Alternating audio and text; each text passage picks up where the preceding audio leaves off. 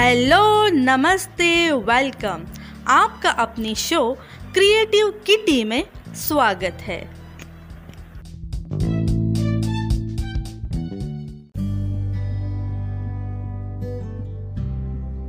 Friends, आज के इस एपिसोड में आप सभी का स्वागत है। आज के इस एपिसोड में हम बात करने वाले हैं कि माइक्रो प्लास्टिक से कैसे दूर रहा जाए। तो चलिए शुरू करते हैं।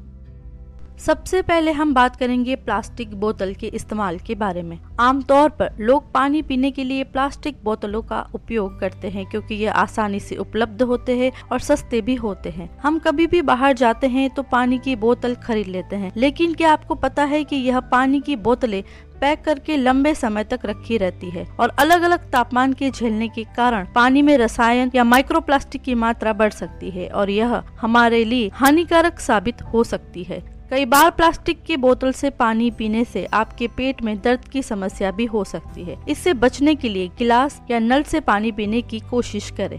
दूसरे नंबर पर है कोल्ड ड्रिंक कैन का इस्तेमाल कम करें। आज के समय में हम जूस पीने की जगह कोल्ड ड्रिंक पीना पसंद करते हैं, जो कि हमारे लिए खतरनाक हो सकता है। यह कैन बीपीए प्लास्टिक से बने होते हैं, जिससे कई स्वास्थ्य समस्याएँ हो सकती है। कई विज्ञापन कंपनियाँ बीपीए फ्री कैन बोतलों का प्रचार भी करती है, लेकिन फिर भी वे बीपीए की जगह किसी और प्लास्टिक का इस्तेमाल कर कैन बोतल बनाती है। इसमें कई तरह के माइक्रो प्लास्टिक होते हैं। कोल्ड ड्रिंक का सेवन हमारे सेहत के लिए भी सही नहीं है। इसी वजह से कोल्ड ड्रिंक की जगह पर फ्रूट जूस का इस्तेमाल कर सकते हो।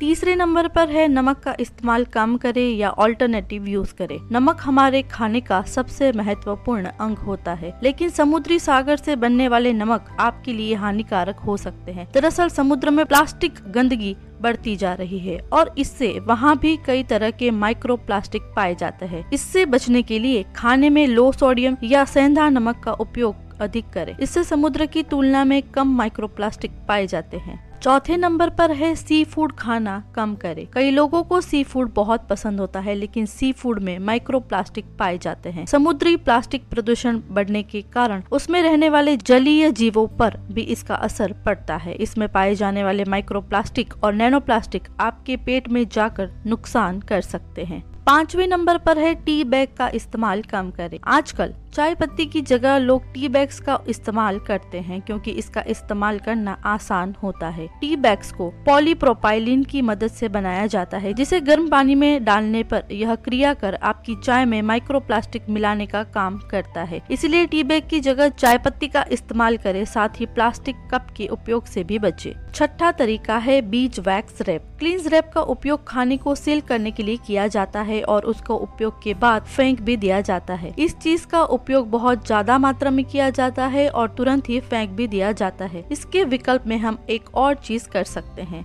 यहाँ हम बीज वैक्स के रैप की बात कर रहे हैं, जो कॉटन के कपड़े के बने होते हैं, उसके ऊपर बीज वैक्स लगी होती है। इसमें ना तो कोई गंध होती है और ये एंटी बैक्टीरियल और एंटी फंगल भी होते हैं। इसे आप कई महीनों तक इस्तेमाल कर सकते हैं और साथ ही धो भी सकते हैं। बस एक बात का ध्यान रखना होता है कि गर्म खाने को ढकने के लिए इसे इस्तेमाल ना करें, क्योंकि इससे वैक्स पिघल सकती है। सातवां तरीका है इको फ्रेंडली कटलरी। विशेषकर कई लोगों की दावत या पिकनिक में खाने के लिए स्टील की चम्मचों का उपयोग और इसके बार बार धोना, साफ़ करना और संभाल के रखना संभव नहीं है। ऐसे में डिस्पोजल कटलरी ही एक विकल्प बचता है, पर आप ऐसी कटलरी चुने जो वातावरण के लिए सही भी हो। आप लकड़ी के चम्मच और कांटे का, पत्ते या बाँस की प्लेट का या कप का इस्तेमाल कर सकते हैं। आठवां तरीका है कपड़े के बने बैग। प्लास्टिक पर प्रतिबंध देश की ज़्यादातर जगहों में किया जा चुका है, जिसके कारण प्लास्टिक का उपयोग काफ़ी कम हुआ है। परंतु आज भी कुछ लोग प्लास्टिक बैग का उपयोग कर रहे हैं। खरीदारी के लिए बाज़ार जाते समय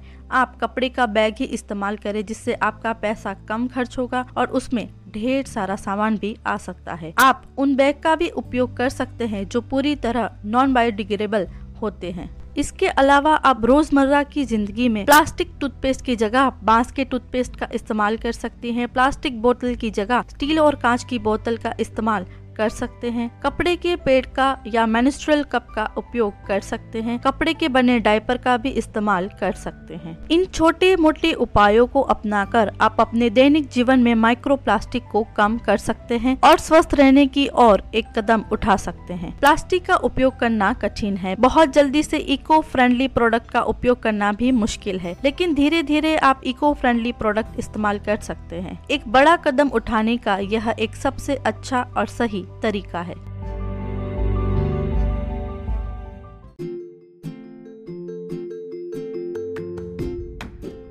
फ्रेंड्स आप मेरे साथ YouTube पर भी जुड़ सकते हैं। YouTube चैनल की लिंक मैं डिस्क्रिप्शन बॉक्स में डाल दूँगी।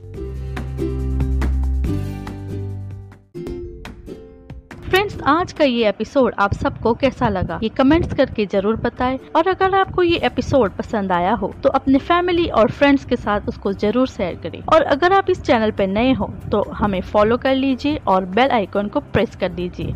आज के एपिसोड में इतना ही। अगले एपिसोड में फिर मिलेंगे।